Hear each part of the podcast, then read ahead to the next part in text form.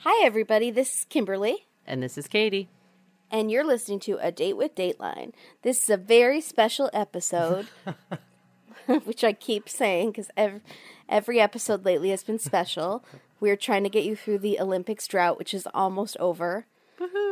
But tonight we are doing something we've never done before, which is recapping a not Dateline episode.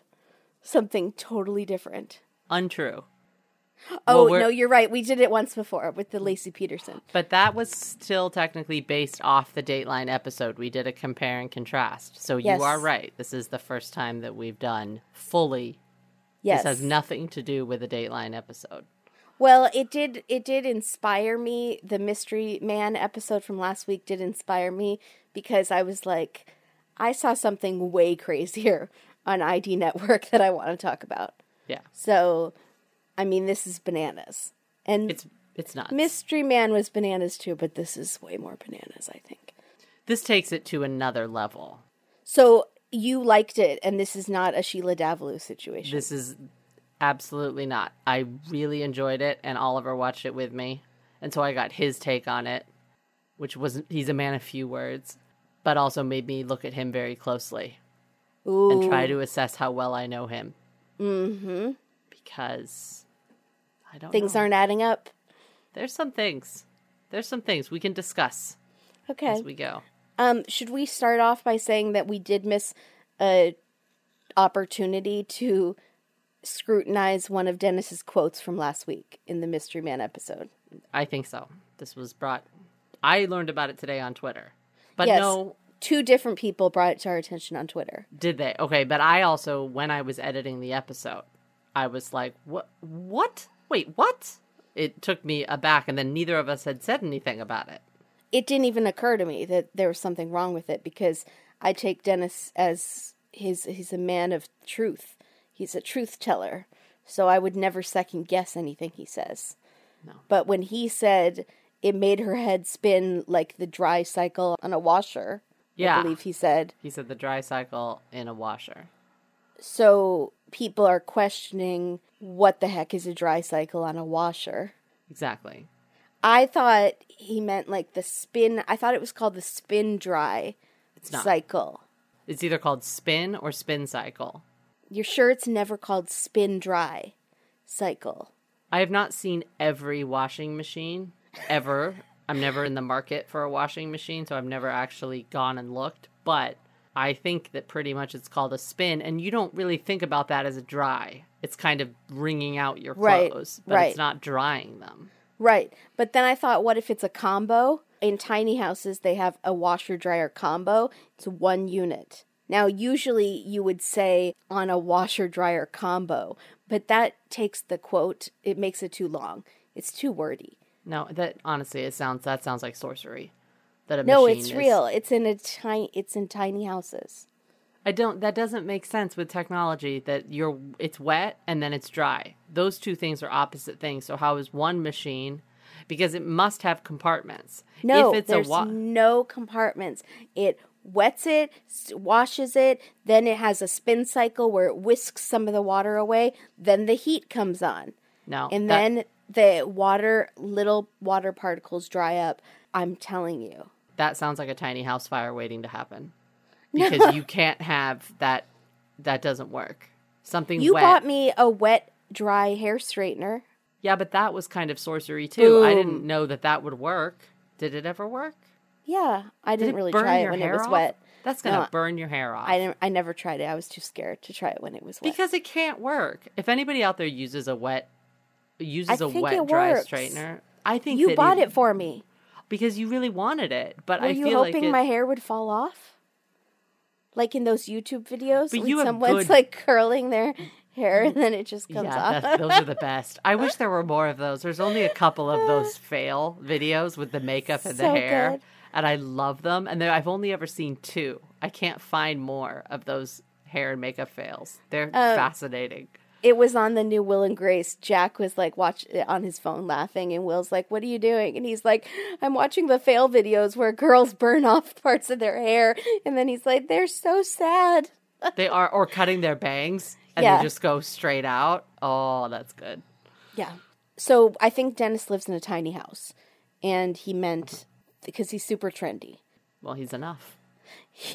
he's not super trendy. What am I talking about? He's classic. So yeah, I think we've gotten to the bottom of this enough. Uh, it makes no sense. Okay, So- there. I was gonna say Fair. we didn't. We didn't. We just It decided makes that it makes no sense. Oh, we should also probably give credit. Credit. Oh my god.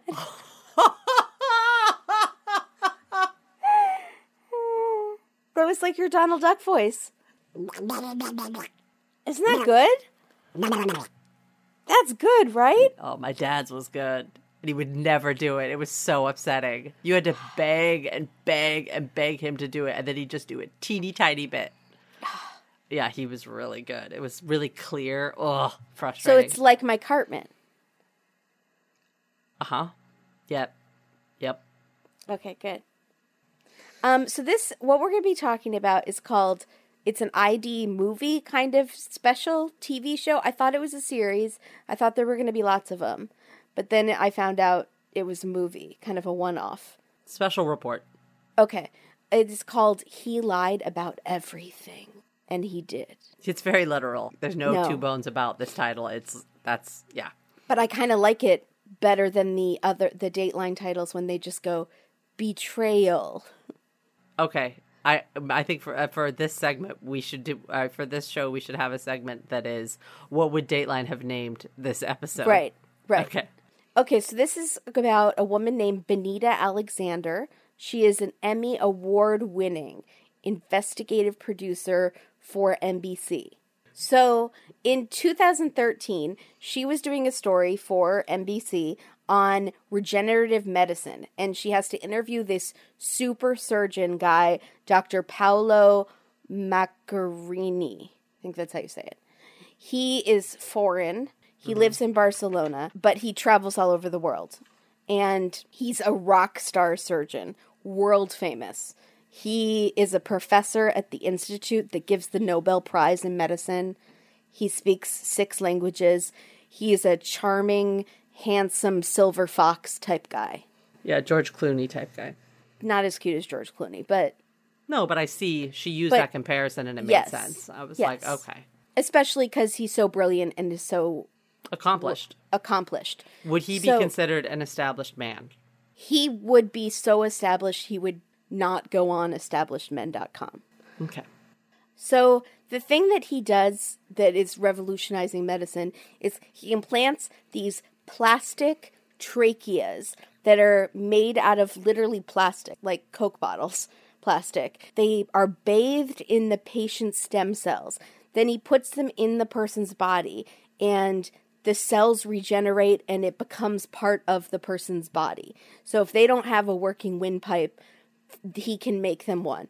He's done it on like eight people, and they're saying it will revolutionize medicine because then they could make synthetic organs for everybody.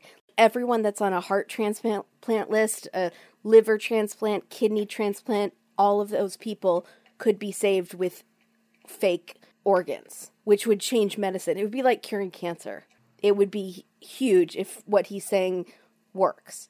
So Benita and Paolo, they meet, they fall in love at first sight, they try to fight it because it's not professional because she's doing a story about him. He's in the middle of a divorce. She's divorced already. She has a nine year old daughter. Her ex husband is dying of brain cancer. And she confides in Paolo. They become close. He helps her grieve through it, and they become a couple. Then she gets really sick with fibroid tumors and needs surgery and is told she might have cancer. So she's super vulnerable at this point. Um, she's worried her child is going to lose both of her parents. Paolo treats her like Cinderella. He takes her on a trip to Venice, fancy, fancy schmancy dinners, boat rides. They even go to Venice and they do that thing with the locks on that bridge. Yeah. Where you do the Is locks. that and the- Venice? Where is that? um, Rome? I thought it was Paris. no, I don't think it's Paris. Okay. that he treats her to like shopping sprees, jewelry, poems, flowers, so many trips. It's like, do they work? Every five seconds they're on vacation, it seems like, in all these videos. Um, so she has this sassy friend Nancy, and she introduces Paolo to him, and she she's like, This is my Prince Charming. Now Nancy's take is She thought she was in one of those commercials. He's the most interesting man in the world. I love Nancy. She thought he was perfect. Just a catch. All of her friends did. I gotta say, just hands down right now, straight up front, all of Benita's friends are amazing. They are real. They're funny. They're great ladies. Yeah. Yeah, I would She like has really be- good friends. Yeah, yeah. she got she won the friend lottery. Yeah.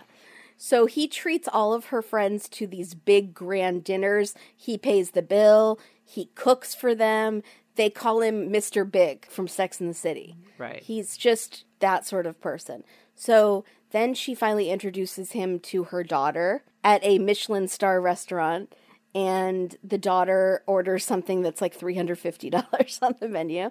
That's amazing. the daughter loves him. She starts to get really attached to him. Her own father has died four months ago. This little girl is nine. Um, they traveled to Moscow, and she was in pain because of her fibroids surgery. And it turns out her incision was infected, and he does surgery in the hotel room, and pus oozes out. And she said it was really gross. I kind of want to hear more about it. I know. So- I couldn't believe she described it. I couldn't I believe know. it when she said, and there was green, and I was like, "What?" It was green. Yeah. But I can't believe he did surgery on her in a hotel. Let's get back to that. She's like, "Give me a glass of wine." Yeah, and he like drains the incision. Also, not wine. You need like Everclear. You need the hardest alcohol you could. Wine is not a, gonna cut it if you're No. getting cut into without anesthesia and you're having Yeah. infection. I hope need- he sterilized his instruments with something. I don't think he had instruments with him. I think he used like a knife from the. No, he used the kitchen scissors God. or like manicure scissors. No, but anyways, I was just shocked. I was like, really, not whiskey, wine. Wine. That's the kind of gal she is, though. She, I think she's a conservative. But this is not a wine in her no- yeah, but this is not a normal. No, I'm gonna have is- brunch. I need a glass You of do a shot. Yeah. You do Someone's five cutting shots. into me. Yeah. Paolo proposes to her um, on Christmas, but he didn't seem to actually propose to her. Did you notice that? He's filming her and he gives her the ring, this box, and she's like, kind of knows what it is and she's getting nervous. And she opens the box and she's just staring at it, laughing. And he says, Do you get it? Do you know what that is? Yeah, do you know? Yeah. And then they were engaged. Yeah, it was confusing because it doesn't look like a traditional engagement ring either. No. So I would be very confused if someone Yeah. said, "Do you know what this is?" I would be like, "A promise ring." Yeah, and he never says the words. No. So it's very strange. But they're engaged. I have to say the words. What is that? That's Bryan Adams. Oh, Sorry, I felt like people wanted more singing in the episodes, so I thought yeah, they I'd- did. That's what all the Twitter comments have been saying. It's just the- More singing. Oh, more, more singing, less talking. I've had to start deleting them. That's why you don't see them on the feed. Oh, Because that's what I I started figured. deleting because there were so many, like spamming us with more singing, please. I know. So It's fine. We're the- coming out with an album. Yeah. Um, they go on family vacations together. The daughter loves him. He does the thing where he puts the flower petals in a heart on the bed, which do you like that? To me, that's really cheesy. No, I don't like it.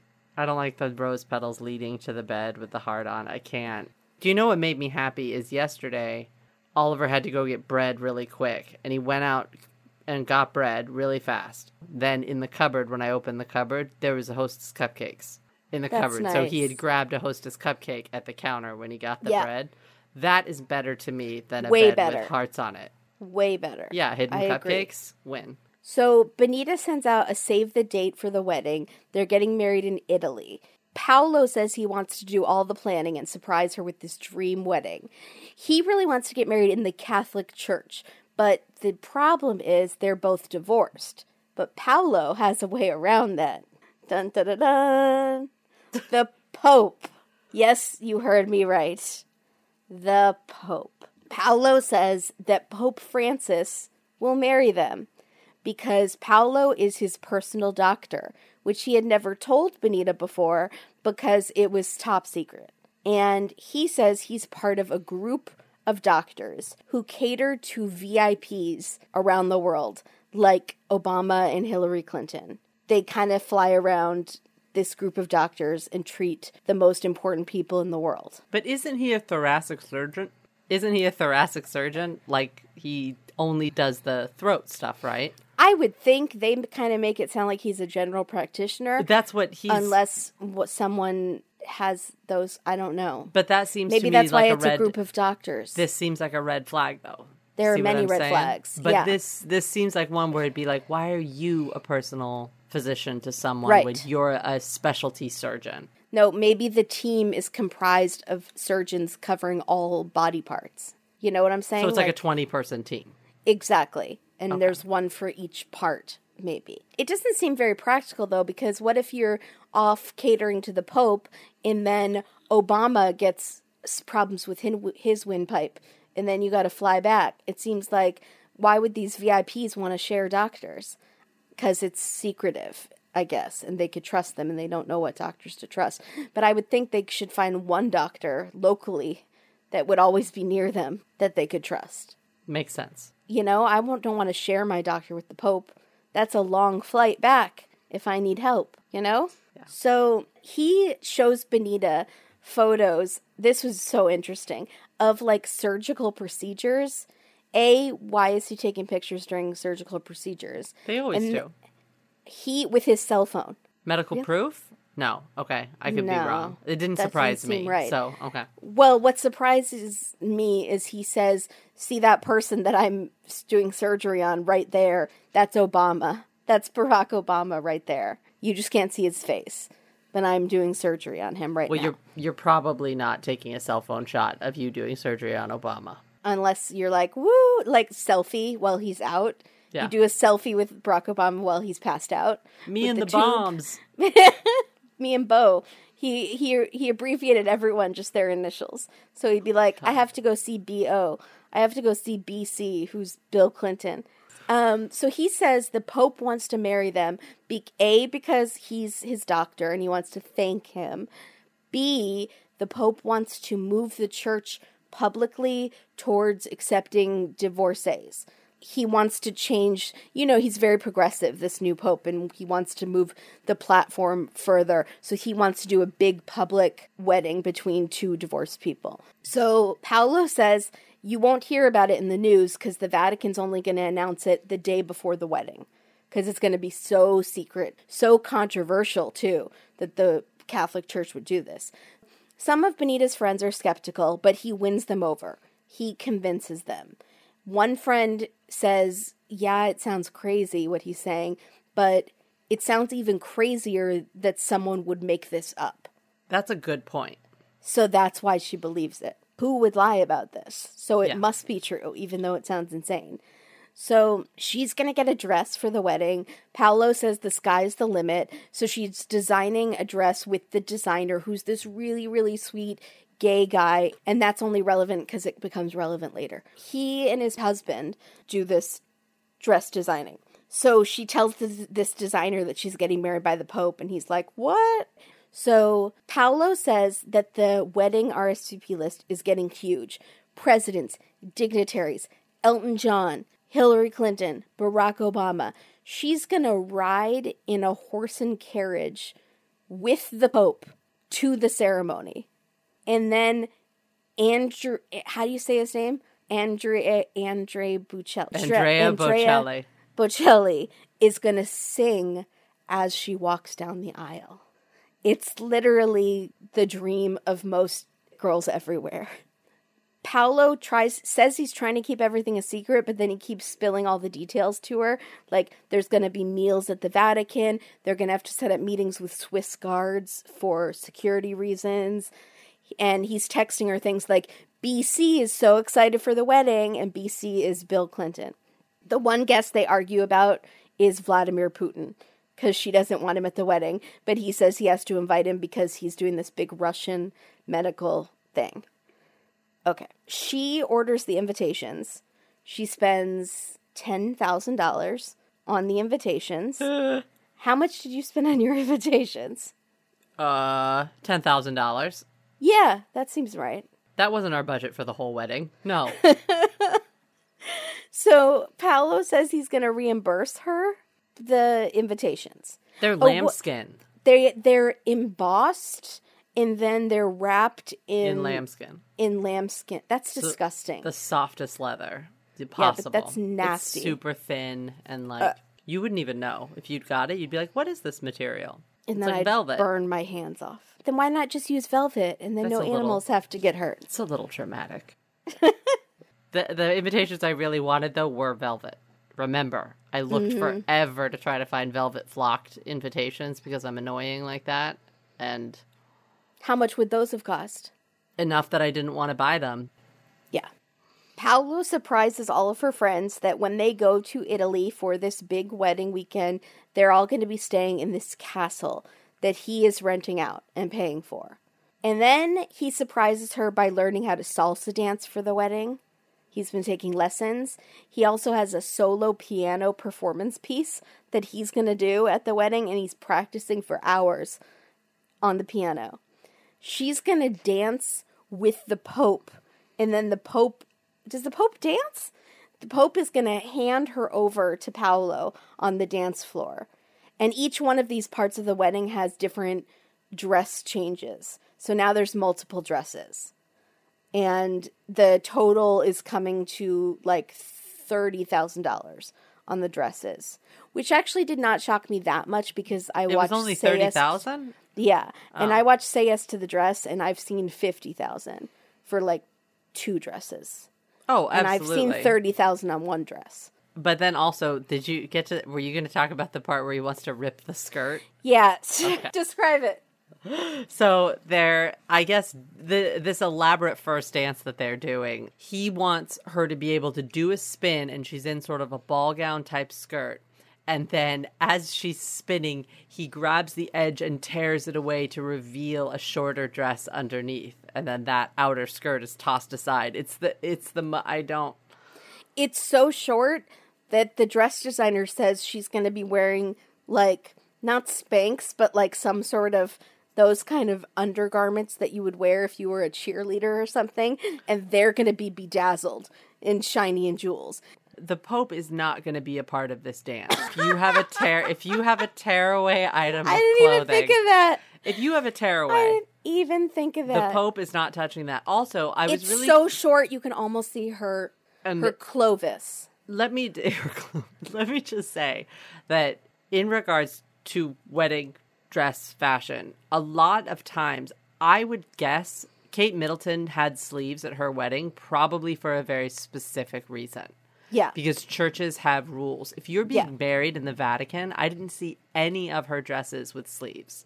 No. I I am guessing that dress would need to be extremely modest, no sort of low neckline, and no upper arms. Mm-hmm. That's a she would point. need to have a sleeve on that dress or a bolero or something. I feel like that's another red flag. Somebody should have picked up on that.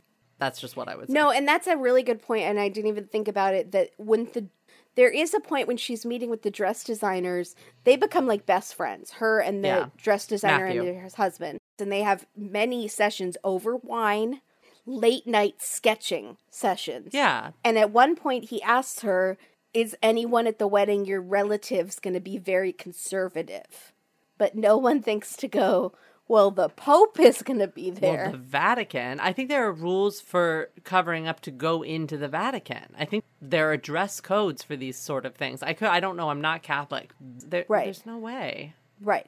Um, Paolo tells the dress designers that he was having lunch with the Pope, as one does, just casual lunch. I don't know what the Pope eats. Cobb salad? I think a Cobb salad. Um, A hoagie. No, I think Cobb salad or tomato soup and grilled cheese. Which Wich? What's Which Wich?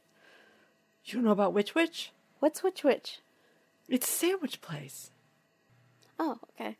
So he tells the dress designers that the Pope wants to, in addition to publicly marrying two divorced people, he also wants to grant, I don't know the type, the word, give communion, Yeah. perform communion on a gay couple as a way of the church making a statement that gay people are now accepted into the church. That is not. This is. And he wants to do it at the wedding of the two divorced people. So the Pope just wants to knock out all of these traditions Yeah. like one foul swoop, one day. He's like, boom, we are now in the 21st century. Yeah. Okay. So Paolo suggested to the Pope, let's do these dress designers, this very nice gay couple. And they are floored, like near tears, because in their minds, like the one dress designer was not accepted by his parents when he came out. And then imagine, fast forward, he's in front of the world being given communion by the Pope. And, uh, and the other one is like, think of every gay kid out there that's watching that doesn't feel supported by his family. And he's being on the world stage. The Pope is saying, We love you, we accept you. I mean, that would be incredible and the biggest honor. It would, it would. be the biggest thing that happened in their lives. This is where some of her friends start to get a little questioning. It seems like a little far, a little much. A bridge that, too far. A bridge that he would be allowed to do that. I mean, it would be a controversy. Yeah. Just the just the divorced people, let alone the gay communion. Do you feel like Paolo was watching the Pope on HBO and mm-hmm. just had a totally different scenario for this Pope? It was like, oh, this is like Jude Law. No, it's not. Dummy. Benita is so involved with the wedding that she gives her notice at her job at NBC. She pulls her daughter out of school because they're getting ready to move to Europe to be with him after the wedding. But then things start to go downhill in Paolo's career. And this is like a few months before the wedding. Six of the eight trachea patients that he performed on surgery on have died. There's only two that are alive. And so these four scientists are kind of whistleblowers and they're starting to investigate. They know synthetic material, plastic material, can never turn into human tissue. It just doesn't make sense. So they start to realize that a bunch of papers that he had published were filled with falsified data.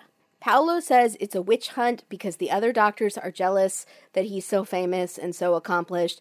And anytime you're being innovative in medicine, people are going to try to take you down. But he's mm-hmm. acting depressed and distant. Benita's sister in law catches him crying one time. He's getting upset. It's now three months before the wedding.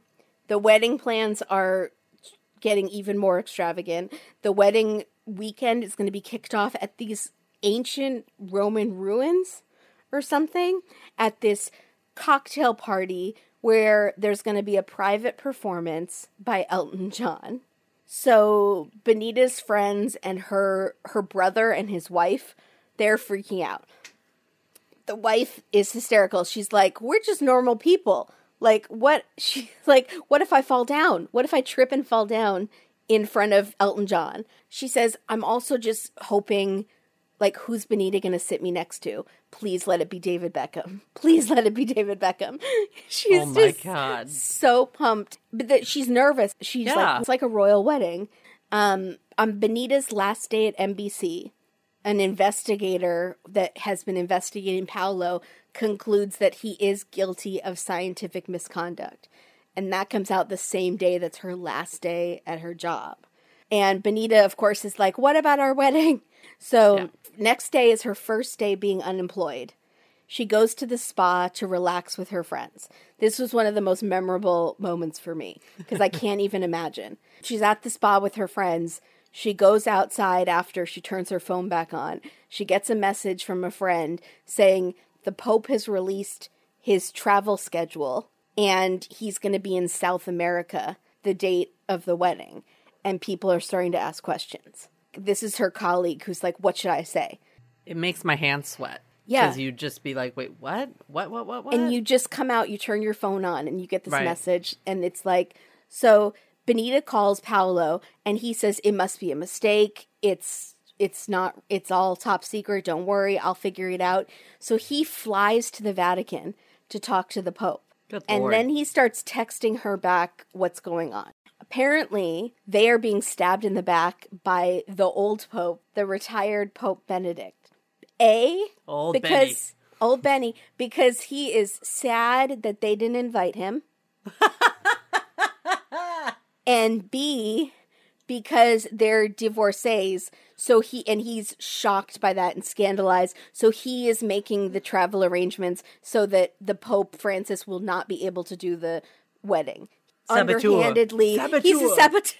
he's a saboteur of the wedding because he's feels slighted that he didn't get an invite and also because they're divorcees and he doesn't think the church should do that. So what's weird is Paolo's texting this and then he uses a sad face emoji. He's literally texting old pope is so pissed that we didn't invite him. Sad face. It's like you're talking about the pope and you're using a sad face emoji. It just seems so weird and you're texting. You know what I'm saying? Yeah. Discussions about the pope should not involve emojis. just no emojis. No. No just emojis Normal for- punctuation and correct grammar. Yeah, and maybe an email and not a text or a phone call. Yeah. Texting doesn't seem right. Like you are so bummed about Pope. You know? Yeah, like- it does. So the wedding is now two months out, and Benita is starting to freak even more. She still hasn't met Paolo's grown children. Red flag. And they start fighting a lot, long distance. But Paolo keeps saying the Pope is still going to marry him some them somehow. He's going to figure it out. And if not, they'll just have a private ceremony and it'll still be great. So she decides to have her and her friends make some calls. This would so be us. We would have done this a long time ago, though, I think yeah. We would have done this at the first mention of the Pope. Yeah, and I don't think either one of us would be able to give up the control of no, you're not going to just handle this with the Vatican. Right. I'm I'm coming in. She just sort of let him have control of that whole aspect in the list and all this stuff and like And I just, all the wedding plans, really. He'll, Yeah. he'll say, Well, I've planned a brunch for this day, then there's a cocktail hour, then we're doing a wine tasting, then we're going to go on a tour this day. He has everything planned, but she never gets to go to those places or hear or talk to anybody. Yeah, no, I would not. But she thinks it's romantic. But I don't really want to plan a wedding, so I would be okay with someone else planning it. But when these things became so grand, I would definitely have questions. Yeah. Like, Okay. get the effing Pope on the phone now. I want to prove that he's real. I, I would like to see that moment. Get the effing Pope on the phone right Now. now, or I'm leaving. That would be my um, my Real Housewife intro. I'd be like, "I'm Kimberly, and I want the effing Pope on the phone right now." and then I do a dramatic spin, hand on hip. It's called a twirl. But Sorry, yes, twirl, hand on be- hip. Yes, hand on Yeah. hip. So th- her and her friend start calling. The friend calls the castle where everyone is supposed to be staying, where he has rented out this castle for everyone to stay at. They say they don't know anything about the wedding and they've never heard of Paolo. So the friend calls Benita and tells her this. She's in a drugstore. I want to think it's CVS because Yes. that's where the mixers are. Yep. And that's where Liam gets his herpes medication No, or amoxicillin. We don't know. or amoxicillin. Um, I don't know why you think that's better. It's still an STD medication. amoxicillin. Well, I don't know what you sort of infection you think he has, like Any a sinus infection. infection. Any infection. But it's much funnier if he has an STD than a Yeah. sinus infection or strep throat or something. What if he has a really bad sinus infection? Then So it's like me. That's my life. Okay, sorry.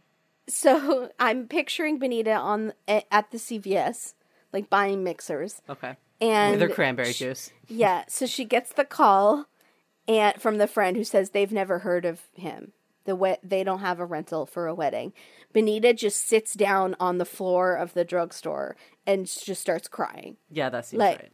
It's that's exactly what I would do. No, just opens like a bag of Hershey's cookies and cream and just starts like the mini, the snack Yes. size. Just starts And the, pounding the them. leaving the wrappers all over the floor. Yeah, pops open a jug of wine. We're good. Yeah. And they're like, gonna "Ma'am, ma'am, minute." are you okay?" I'm No, fine. I'm fine. Can you bring me some gonna- Fritos? Yeah, I'm just to sit here in the corner of the CVS. It's fine. So she confronts Paolo. He says, Of course, no one is telling you that they have a wedding rented there. It's top secret because of the Pope. The security is so intense, they've been told never admit, even if under you're being tortured, don't admit that there's a wedding scheduled here because it's so top secret. And he says, You're asking too many questions. She's like, What what does that mean? And then he breaks it to her. Can can I say it? I don't know why you're pointing at me. Sorry, Dateline. Are you giving me permission No, to that's say the, it? That's the Dateline title. Too many questions. That's all. Oh, I wanted oh, to say. too many Sorry. questions. It's just like that. Was that's it? We got it. Nailed it. I knew it would come. Okay, go ahead. So that he says the secret network of doctors that he's a part of is actually run by the CIA. And and he's a trained sniper. So this for some reason Benita has been a-okay with everything up until now. But when she hears CIA and trained sniper, she's like, oh my god, he's crazy. He's a pathological liar. He's Right. obviously lying. Because that's a black flag. That's not a red flag. We're through purple. Like Yeah. the purple flags have happened. Where the black flag, drop the mic. You're done. Isn't Black Flag a um It's a punk group. is it also not a pest control Sometimes. spray? This yeah, this is too much. She laughs out loud. Wouldn't you laugh if someone's like, I'm a trained sniper? I'd be like, I laughed "Okay." when a guy that I ended up dating for quite a while, but t- he said, "Yeah, I'm a DJ," and I started laughing at him. well, that's just hilarious. and I said, "You're not a DJ." And he got really upset with me. It turns out later, I when the first time I went to his apartment, I saw these big decks, these record decks. I was Uh-huh. like, oh, you "Oh, are okay, a DJ. so maybe you are a DJ." But I laughed in his face. I was like, "Sure, you are," because in LA, you have to laugh if someone says they're a DJ. yes. Okay. But that's more plausible, at least, than I'm a trained sniper. She calls, Benita calls a private investigator immediately. And he thinks, well, this guy could be mob related. He could mm. be a foreign spy because he mm-hmm. speaks six languages. He literally travels all over the world. Constantly, he's traveling in different countries. And that's true. You can see him on the news in all these different countries doing his procedures because he is a world famous doctor. But he can't be a spy because he's going on shows like she was producing for NBC, talking right. about how he's this specialized surgeon. Well, But- it's a it's a that's his cover story. His cover story is that he's a famous Sweet surgeon Lord. Okay. and he's actually a spy. So the investigator does some more phone calls, finds out the caterer was never booked, the location was never booked, the whole wedding sham, not happening. And this is now 39 days before the wedding. So she has to send an email out to everyone canceling the wedding. She makes it very vague. She says, due to personal reasons, please respect our privacy. She does have a paragraph in there, which I thought was nice, that says, we cannot even begin to, you know, say how sorry we are for the personal expense you guys have all put in for spending a trip to Italy. To Italy. And your trips are probably non refundable. And so we're really sorry. Hopefully, it didn't break the bank for anybody. But no, they used it, right? Or you're going to get to that. Sorry. Well, yes. So yes, but Um, still, they wouldn't have gone otherwise. Like they can't afford just a trip to Just Italy. Just a trip to Italy. Yeah, You they know? were probably using it as a reason to go. So people assume that she's canceling the wedding so that he can focus on this medical investigation that's going on. And Benita starts to do more investigating. She reaches out to a contact at the White House because remember she works at NBC, she's in investigative journalism. Mm-hmm. And she this person confirms Bill Clinton does not know Paolo. Has never met Paolo. And Paolo had said they were like really close friends she gets the Vatican to confirm that he was never the Pope's doctor. Wow. She takes her jewelry. You, I know you loved this part. I did. She she takes her jewelry to get appraised, and it's all fake. The guy is looking at the engagement ring, and he says it's probably worth maybe a thousand dollars. And she says, "Do you know how much he told me it was worth?" And the How guy's much- like, "No, what?" And she goes, "A hundred thousand dollars." And the jeweler starts laughing. wow. He just can't believe it. So every all of it was fake, costume jewelry basically. Earrings that were supposed to be really rare from Greece, from like you Right. know, and it's all fake. She asked Paolo to reimburse her for the fifty thousand that she spent on the wedding so far, and he says he can't. He's broke because he's already spent two million dollars on the wedding, and there's been a lot of cancellation fees. The caterer screwed him over with the cancellation fees and the location. Meanwhile, she knows that there was no caterer ever booked and the location was never booked. So on the the week of the wedding, she and her friends all go to Italy. They have their tickets. They're going to do a girls trip and have fun. And a lot of her friends decide to do the same thing. Like we have these tickets. We're just going to go. But That's her and her awesome. friends are going to do some have a girl adventure, but they're also going to do some investigating while they're there. So has she broken up with him at this point? Well, no, they're still in communication. He kind of seems to think that she doesn't know everything's fake and she's kind of playing along, I think. And he says that they've just postponed the wedding, that they will eventually get married once his name has been cleared. Because his name is being dragged through the mud in these medical investigations. That's the story he's sticking to. And I think she is just like, I don't even know what's true and what's not. But she's still talking to him. They're still texting Got and it. stuff like that. They go to all these wedding venues where everything was supposed to take place. No one's heard of him. No one has a wedding booked. Her friends have her put on the red dress that was one of the dresses that she was going to change into and do like a pose outside for the wedding, which is really sad. That's sad. I, I think she felt like she was taking back control, but to me, it just seemed really sad and a bad idea Yeah. because she totally starts crying. The bells of the church start ringing, and he had said they would be ringing for her. really her- sad. But this is when the friends ask the question, which I've been dying to ask, is what the hell was he going to do when it came to the wedding? Was he going to start a fight with her and cancel the wedding the morning of? Was he just not going to show up and leave her at this location where they don't even know she's supposed Yeah. to be there? Yeah, Was- exactly. what was the plan? What was the end game here? They have hundreds of people flying to Italy that are going to be there waiting outside the doors. Where's this wedding? Right. How far was he going to let it go? It's like on Seinfeld when George tries to prove to his in laws that he has um, a beach house. They know he doesn't have a beach house because Elaine told them he doesn't have a beach house. And she tells him, I told them you don't have a beach house. And he said, But they called me. They want to go to the beach house. They're calling me on it. And he's like, They're liars. And she's like, But you lied first. And he's like, But I'm going to go take this to the end. How far are we going to take this? I'm going to take this. So he takes them in the car and they're driving. And sh- they're like, Tell us about the house. And he's describing all the rooms. He's like, There's a solarium and there's horses. And it's like, Who's going to break first? Who's gonna so they finally pull up and there's no beach house. Then they're like where is it? And he's like it's a little bit of a walk over the hill. Okay let's walk. Oh my god. let's go. And they're walking and finally he's like there's no beach house. There was never a beach house. And they're like we know. Then why did we do this do you see what i'm saying I see exactly it's what you're saying. insane Yeah, it's insane. so what was Paolo's plan?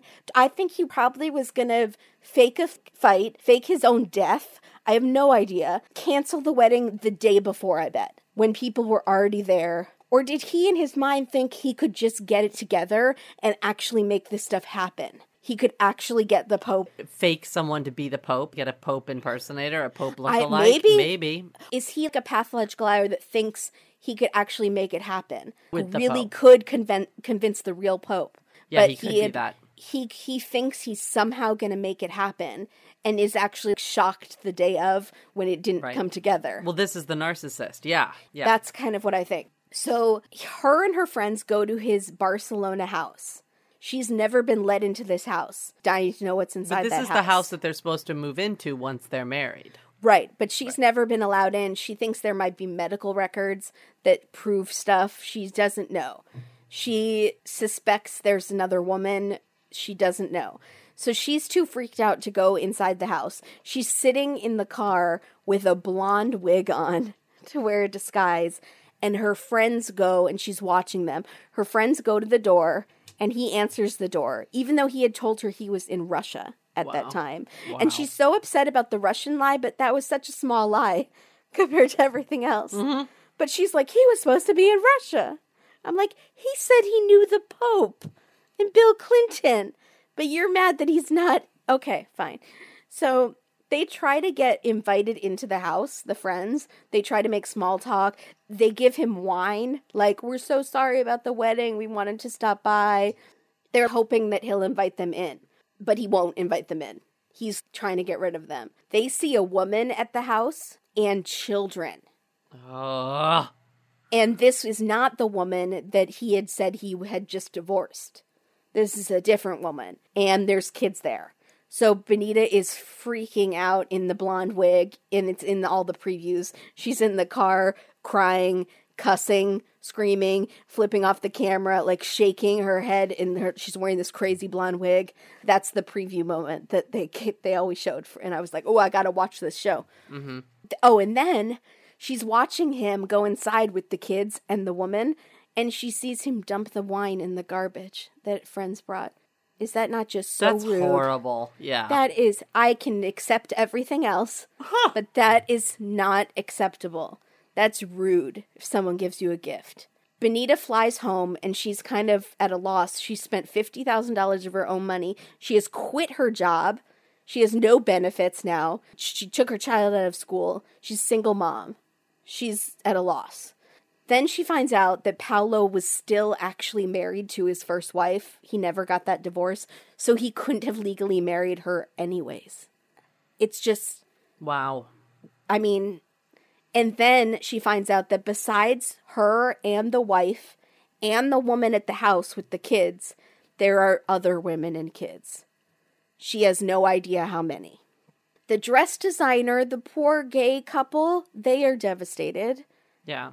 And they worked for six months on this dress, on all these dresses. They thought they were going to be, you know, uh, what's World famous. world famous gay acceptance in the church. Mm-hmm. Every it's heartbreaking. Yeah. Everyone is really devastated that he became so close to her daughter, that he Right. made the daughter who had just lost her father treat him like a new father, That's and then is now he's gone again. He knew he was lying the whole time, and he won over this nine-year-old girl. Yeah. So Benita starts looking, she wants to expose him. She starts looking into his medical practices. She puts her investigative journalist hat on. She reaches out to the medical university where he teaches. She does a Vanity Fair article, and Vanity Fair starts digging into it. They find out that he's falsified a lot of his resume. Wow. This, then there's these Swedish filmmakers, this hot Swedish guy, and he is doing a documentary about Paolo wanting to expose him. And he interviews those four whistleblowers.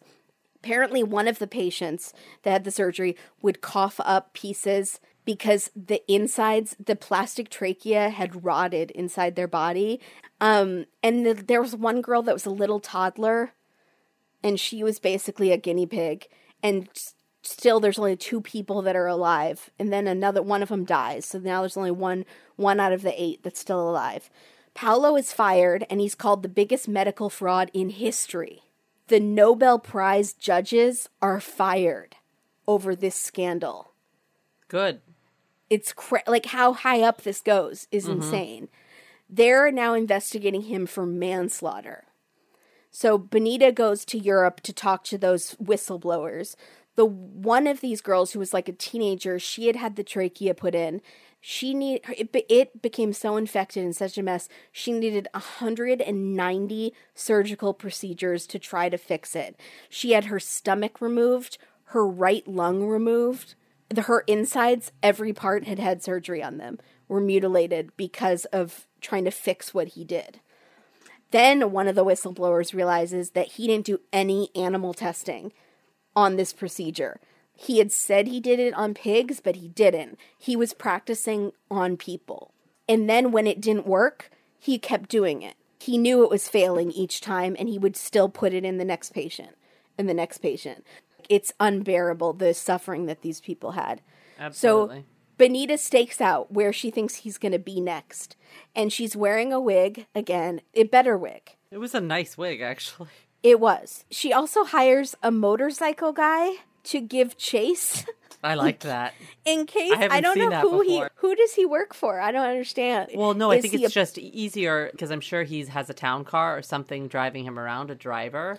Oh, And so, she would jump on the motorcycle. No, no, it would just be so that if she couldn't talk to him at because where is he? He's at the consulate because she's just trying to confront him at this point. Right. She just wants to talk to him. And so they have a motorcycle standing by because he's supposed to be there for this appointment. Basically, if he's able to dodge her and get into his car and go away, a motorcycle's much faster. Right, but what are they to gonna chase him. do? No, they're just going to go to his next location. Then the motorcycle's going to radio back and be like, he's here. They're just Oh. going to. She wanted to confront him, period. But she needed a point of origin of where he was, and she knew he had that appointment.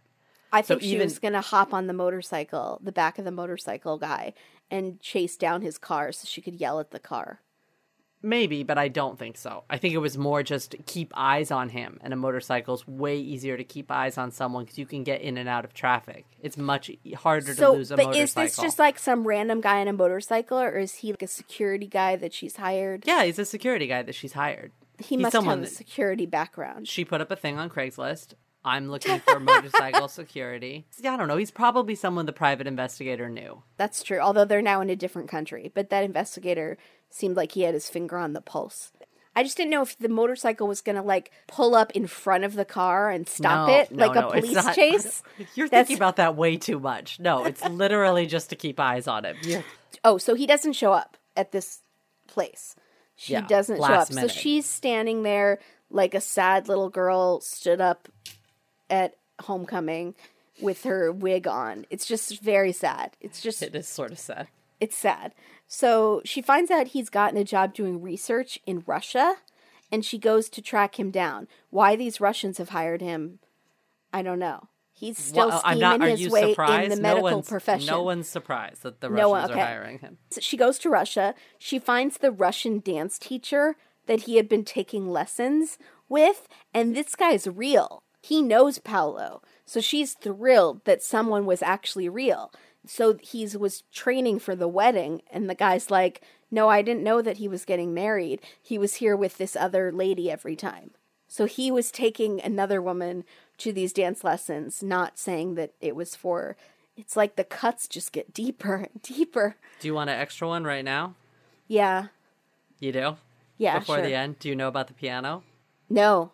After everything's over, she sells a lot of stuff and she puts the piano up on Craigslist, and a woman buys it because he'd bought the piano to practice on for to, to play the wedding, whatever he was going to also play at the wedding. Uh-huh. And um, strangely, Benita becomes really good friends with the woman who bought the piano. They become really close, and they like hang out and go to dinner, and they go to va- on vacation together. And Oh my gosh. And on one of their vacations, the woman says, "I have to tell you something about that piano. Do you know that it plays itself?" Yeah, it has pre-recorded songs in the piano and it, it plays itself. Are you kidding me? I am me? not kidding you. That's in the extra. There's an for everybody that doesn't know, there's this movie and then there's a few extra little sections that it's an inside look, so it's a little bit more detail. Um, she just answers questions to, from an interviewer. Yeah, I only watched one of them. Oh, But that's my- one of the bits. So she said he spent hours in her apartment, and she would watch him practicing the piano so that he could play this song at the wedding. And it was a piano. Oh my gosh! I know. What is wrong with this person? He's a piece of human garbage. He needs to get thrown was away. he going to bring that piano to the wedding? Was he going to just sit down and? It's literally a game of chicken. no, he never knew there was. He knew there wasn't going to be a wedding. I still think he might have somehow thought it was magically going to come together. I think that we just have to, when you're done with the recap, I think the biggest question on all this is why? Yeah. Where's the end game for him? So Exactly. anyways, but What keep the end game? I know we're we're getting close. Okay, so she interviews one of the patients, her husband. He, she has passed away. And this was one this woman actually didn't have a life-threatening need for this trachea. It was just going to make her had- life better. She had a stoma, right? The She had had, had it been in an accident that had left her with a hole in her throat. that's what it's, it's called, the stoma, right? Yeah, The- but the she could hole? live with it. It was Right. just, Yeah. and he, he did surgery on her supposedly to make her life better, and she died. And now this husband is a widower with a young child, and he's sobbing. And he can't even say Paolo's name and Benita's trying to comfort him and it's just it's really really heartbreaking. So only one of the eight patients is alive and the one that's alive has been in the hospital forever and he's try begging to get the trachea removed cuz he's so in so much pain and so uncomfortable. The police in Sweden have an international press conference to say the results of this investigation that they've been doing on him. They find him negligent, but they aren't pressing criminal charges because they can't prove that his patients would still be alive if he hadn't operated. Damn it. That seems like BS because that one girl, like we just said, it wasn't a life threatening condition. It seems political to me. It seems like does. somebody's trying to save their own skin. Absolutely. And even if these people wouldn't have died eventually, they would not have died in the sort of agony that they died. They might have just passed away peacefully. The whistleblowers are furious. They think it's sending the message that doctors can do whatever they want and you can use people as human guinea pigs. He goes on Swedish TV, Paolo, to defend himself, and he's blaming everyone else. It's everyone else's fault, and he says he might keep using the tracheas. Decided yet. It's like he's an insane person who doesn't care that eight people are dead or seven. So Benita tries to talk to him. She calls him from an Italian number that he won't recognize, and he says he won't be recorded, so we can't hear what he's saying, but we see her side of the conversation, and she's saying he's vaguely apologizing, but won't explain anything about the Pope or Bill Clinton or the other families that he has and the other wives or whatever. And then he just hangs up on her.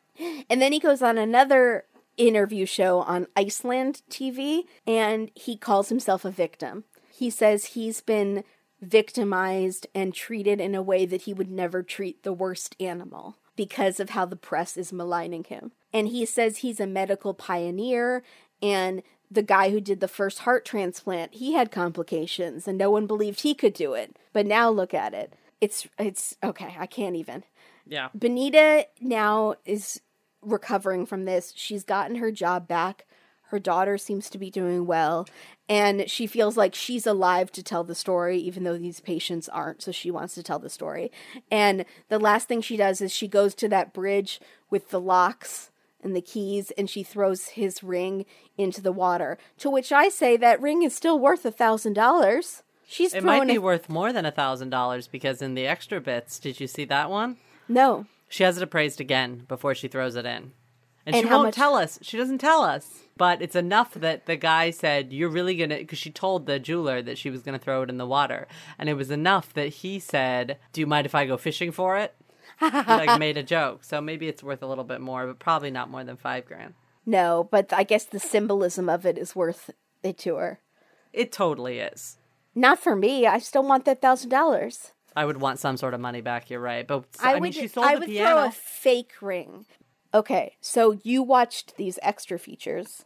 I did. Do you have things to talk about? The Bill Clinton story I thought was good. Yeah. The, one of the questions was, what, you know, were there any red flags? And she tells this story about her friend who happened to be in a restaurant in upstate New York, probably a small, fancy restaurant. And Yeah. the only other people in the restaurant that night were the Clintons, were Bill Yeah. and Hillary. And she starts texting Benita and saying, oh my God, or she calls Benita and she says, oh my gosh, we're in this restaurant with Bill Clinton. Can I say something about the wedding? This is now still before the wedding, but this Yes. is after apparently Bill, who was supposed to introduce the dance, Yeah. had canceled. Right. Paolo had said he's now going to be out of town. He can't come. Right. And then the friend sees him. It seems like fate. Right. Like, what are the odds that her friend is in a restaurant and the only other people in the restaurant are the Clintons? That's what she could have said. I'm so sad you're not going to be able to make it to the wedding or something. And he would have been that. like, What wedding? right, exactly. And then, so, because Benita immediately tells her, "Well, don't say anything to the Clintons yet. Let me ask Paolo." And Paolo, of course, says, uh, "I don't know if that's a good idea. It's pretty top secret. You know, let me text Bill. Let me Yeah. text Bill or call him." And then a few minutes later, comes in and says, "Oh, he's out of network." And the way she describes it is sort of like put a little knot in her stomach. And I'm like, Yeah. yeah, that would, because her friend had just called her from the restaurant, and her friend obviously isn't out of network. It's Yeah. not like Bill is using Cricket Wireless. You know, Bill's not Bill's not on Straight Talk Bill's like on a good plan. I'm sure that he gets network coverage wherever he hmm. goes. But the way she says it when she asks Paolo, he doesn't panic. His face doesn't go white. No. He laughs. Oh, that's funny. What a funny coincidence that she's there. That's how smooth he is. He doesn't go, "Oh my god, um no, um no, don't say anything." He laughs like, "Oh, ha, um maybe don't say anything. It's kind of secret. Let me text Bill and say casual." No, he's- like he- he thinks it's funny. He's get he's laughing. That was one of the other questions was how did Paolo have time to sort of keep up with all these lies? How did he keep all this stuff straight? That's exactly what she said that he was just it was like it was nothing. Everything just sort of rolled off his tongue. He had this really easygoing manner. She said the one thing that he had though was four phones. One US phone, a Spanish phone, a Swedish phone, and a Russian phone. And she said there's a really good chance that he was sitting across from me at the kitchen table speaking in Russian on one of these phones and to another woman that he was doing the exact same thing to. And she would have never known, you know. But she wanted him to be the person that he was pretending to be. of course. and she was su- in such a vulnerable state. Oh my She had- God. her daughter had just become, you know, lost her dad. She had lost her ex husband. Then she finds out she might have cancer from these tumors, these fibroids. So she needs massive surgery. She's so vulnerable. He just dropped in at the perfect time. And I And don't I- even know if he knew how perfect it was at Right. the beginning. Right. Because they met through work. I don't he wasn't seeking out like on establishmental like he wasn't seeking out single moms. He had met her through work. But exactly. I think one of the things that she said that was so made so much sense to me is that he didn't just say it all at once like, "Hi, I'm Paolo and I'm friends with Bill Clinton and I know the Pope." Because if you met someone and they said that, you would say, "Ha, that's hilarious, no way." But Right.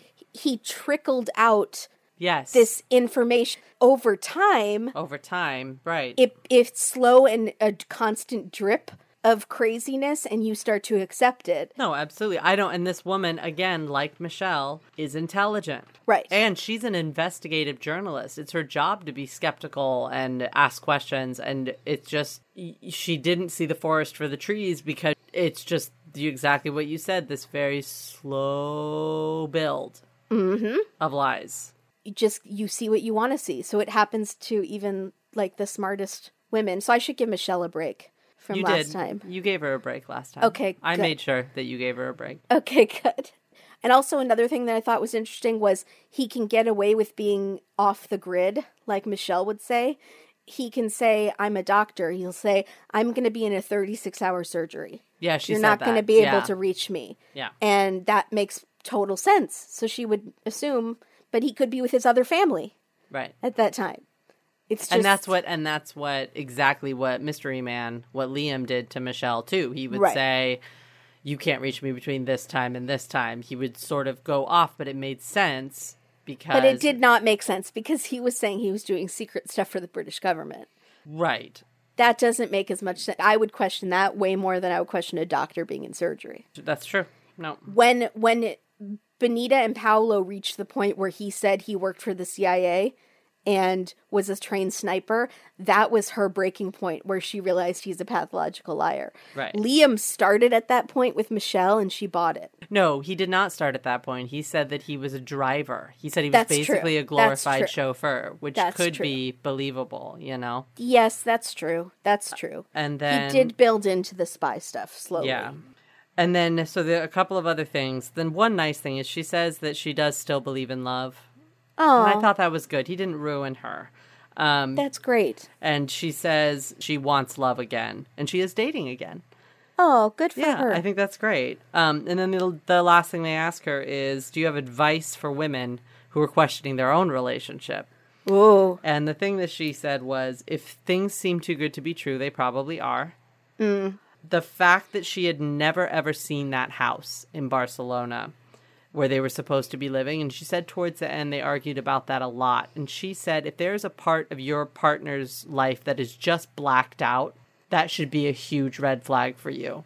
There should be no major things that are just Right. off limits. You can't know what his job is. You can't see Meet where his children. all, but then again, she said she met his mother and his sister. His sister's daughter was going to be in the wedding. That's true. So again, it's that same thing with Mystery Man, where the parents are kind of involved and Enabling smiling and it. shaking Yeah. hands, right? Knowing Unless those were hired actors. maybe knowing that their son is a complete cad, what? Or do they still think he's great and they're all just a family of narcissists, just like a little narcissist nest? I don't know. so So is Oliver a con man? That's the that's the question. yeah, it's a really good question. Are there blackout things that you are not allowed to know about? Does he have any tattoos that don't make sense? Yes, he has a few. He has one, one of his tattoos. So Oliver, for everyone, is Dutch. He was born in Amsterdam, and so when I made the comment last time about him having a green card, he is actually not a U.S. citizen. Um, Uh, 90 Day Fiance. But also, I feel like I'm a little bit of a jerk because there's a 40% chance that I married him so that I could have dual citizenship because I Yeah. think that's cool. And I think Yeah. I'm going to gallivant around Europe. Yeah. Yeah, we know that I try to be fancy. But he does have this very strange Dutch shipping tattoo. It's AVOC. Hmm. And it's a weird symbol, and it looks like a little bit like a, an Illuminati type thing. I'm not going to lie to you. And it's the first tattoo he ever got. And it's prominent on his chest. Isn't that funny? I don't know if you've ever even seen it. Suspicious. Suspicious. Yes, very suspicious about that. But then says he doesn't speak Dutch. There's a few things. He doesn't have an accent. He doesn't have an accent at all. But then both of Things his aren't parents, adding up. both of his parents have accents. Things are not. His mom has a bit of a French accent, and Yeah, his dad does. is from is Ukrainian but grew up in the UK, so it's a British accent. And so there are things that we don't. He rides a motorcycle. This is fascinating. I know. There's got to be. They, uh, we were all suspicious of him when he came on the scene. He came on very fast, and then he wanted me to move in very quickly, and then we got engaged and married very quickly. He's an MI6 agent. Should we have been more suspicious? Are you a bad friend? No, I just thought he was going to murder you. And I said it in public many times so You that did. if something happened, everyone would know it was him. I feel like I did all I could. But What then else the, am I supposed to do? the problem. Should I have investigated more? Made phone calls? Yeah, because now the problem is too is that he said what Kimberly would not be able to talk because Kimberly would also go. He's going to take both of us out. It's now a double deal. Oh, that's not fair. I know it happens. All right, so now we have a very special segment. Sorry, Oliver, he doesn't listen. It's fine. Um, we have a very special segment called the Super Sleuth Awards. Oh yeah. And we have a listener. Yes, we have a listener who is a super sleuth. So this story comes from one of our listeners who helped catch and convict this guy who had been cyber stalking women. So I'm not going to talk in a lot of specifics about the case because the criminal is now out. And so I want to make sure that she is safe uh, and her family is safe. But because he seems like a real creep. Anyways, here's the here's the gist of the story. So what happened is this guy apparently would get super coked up, go online and was really tech savvy.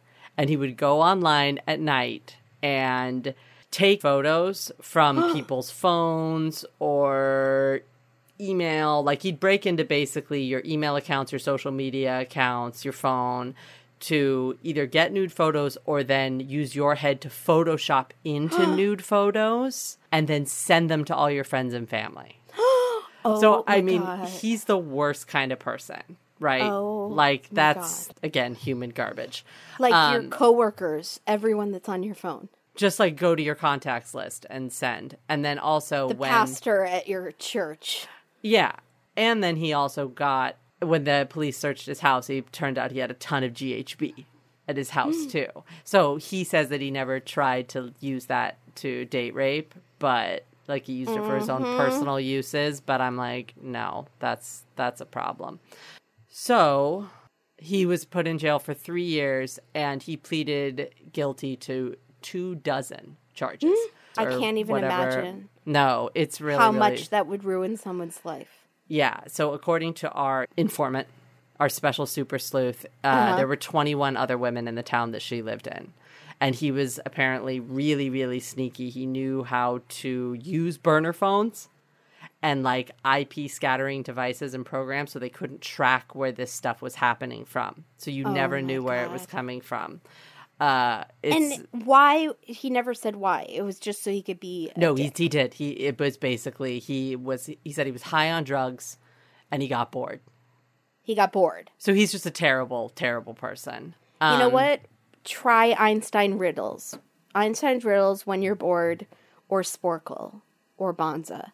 There's no reason to be that bored, people. Oh, he says he knew a lot of the victims too. That's really I bet bad. these were girls that wouldn't date him, and this is his way of getting back at them. Oh, I'm sure it is. Yeah, some of them had known him just for years and didn't know it was him.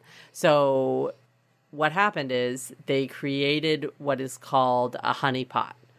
And this is a trap that basically what it does is it traps your IP address if you click on the link. And so, what our super sleuth did, who, by oh, the way, that's not what I thought a honeypot was. no, that the honeypot is the trap. Other in like spy things, a honeypot is a person who goes and seduces the the person they're trying to like on Archer. He had to do a honeypot, and he had to pose as a guy, a gay guy, and go take down these this gay criminal guy. Hmm. And that's they called that the honeypot. Hmm. There's two different kinds of honeypots. That's really funny. This is not that at all.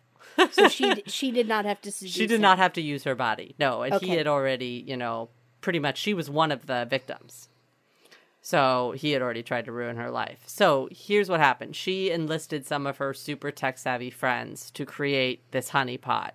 Um, and so what it looks like if you're looking at it is it looks like just a normal link. So you're trying to get the person to click on this link. And then what it does is it sends the IP address and other relevant stuff like the service provider, all of that, what device he used to click on it, all of that stuff. It sends And it now- to the person that created the honeypot. She was doing this without the police knowledge. Yes, she was. She trapped She him. was she was just doing this. She was done. They couldn't. with a group of it her friends. With a group of her super tech savvy friends is what. It, if I've got it right, that's what happened. She is a super sleuth. so she cool. won.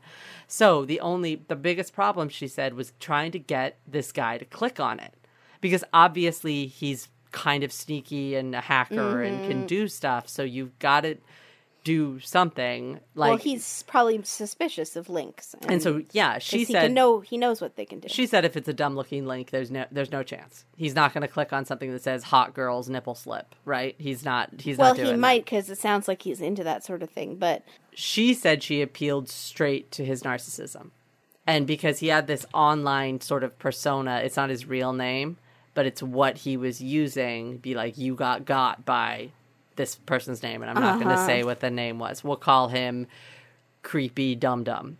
Mm. So what she did is she she entered a link called "Who is creepy dum dum," trying to get him to click on something with his to, name to in just it. to just to clarify, he did not go by creepy dum dum. That is the first thing that entered Katie's mind Right. when she was thinking of a douchey name for this guy. Yeah, creepy, creepy dum dum Chad. So creepy dum dum Chad, and then it pretends like it's a site that's talk that's a, that's basically exposing who this person is that had been So of course he's going to click on terrorizing he's all this girl. himself. Right. So he it's and the site was set up to look like it was something that had found had found creepy dum dum out. And this was the site that exposed it. So he of course he clicked on it. And he clicked on it a couple of times. yeah. And Was so, there a real site that they had created? um I think they never actually had to create a site. They just had to get him to click on the stupid link. So he logged on to his hacking account or whatever and then click that link from several devices and it sends the IP address address to her and her techie friends that had set it up and they were able to catch him. So she went back to the detective who had been working on this case And said, trying "Here's to get IP justice address." and was like, "Here you go." And she was and she said, "So I got you that thing that you've been trying to get for months now."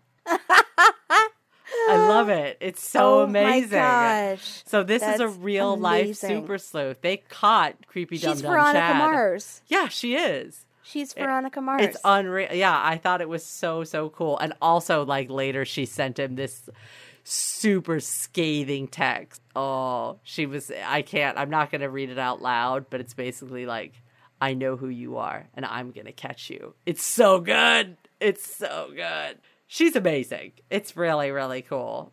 I wish we could talk more in detail. I just don't. I don't want to get her in trouble, but Because he's out of prison now. because he's out and he's also kind of savvy. So I mean, Yeah.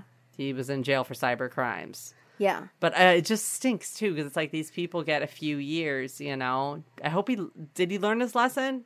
Is he doing? No. Is he back doing drugs? You know, Probably. He's- it's hard. T- a few years in prison can change a guy who thinks he's really cool and really powerful because he sits behind a computer when he has to meet actually powerful people in jail.